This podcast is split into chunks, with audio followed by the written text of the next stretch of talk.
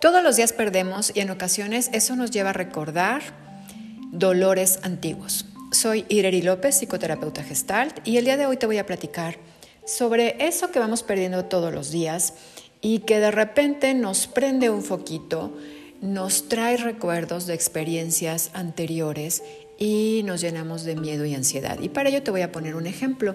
Mi hija perdió la memoria hace aproximadamente cuatro años por un evento de crisis convulsivas.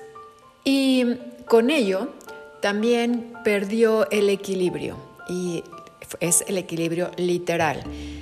Eh, se le tapó su oído, se mareaba y estuvo así alrededor de cinco o seis meses. Fue un proceso realmente doloroso porque pasamos por más de veinte doctores hasta que por fin llegamos a quien nos pudo ayudar, o el tiempo hizo lo que tenía que hacer y se le quitó. Ella vuelve a tener este síntoma y de entrada yo digo, no, no puede ser, la negación. No, no puede ser y mañana se le quita y pasado mañana se le quita y esto no sucede. Seguido de ello me enojo, en este proceso de duelo sigue el enojo, y me enojo y digo, no puede ser, ¿cómo es posible? Otra vez, ¿qué vamos a hacer? Y, y entra el miedo, entra el miedo cuando por fin acepto, hago una negociación y acepto que está enferma de nuevo o que tiene un síntoma de nuevo. Y entra mi, mi miedo sobre la experiencia anterior. ¿Cuánto tiempo más vamos a estar así? Ya llevamos tres días. Entonces, todos los días, absolutamente todos los días, perdemos algo. En este caso, te preguntarás, pues, ¿qué estás perdiendo? Pues estoy perdiendo la estabilidad y estoy perdiendo, por lo menos en mi mente, la salud de mi hija en este instante. Y me entra el miedo de que sea para mucho más tiempo. Ahora con el COVID, Eh, cuando alguien se enferma, cuando alguien cercano se enferma, podremos pensar que eh, su, su vida está en peligro. Y así es.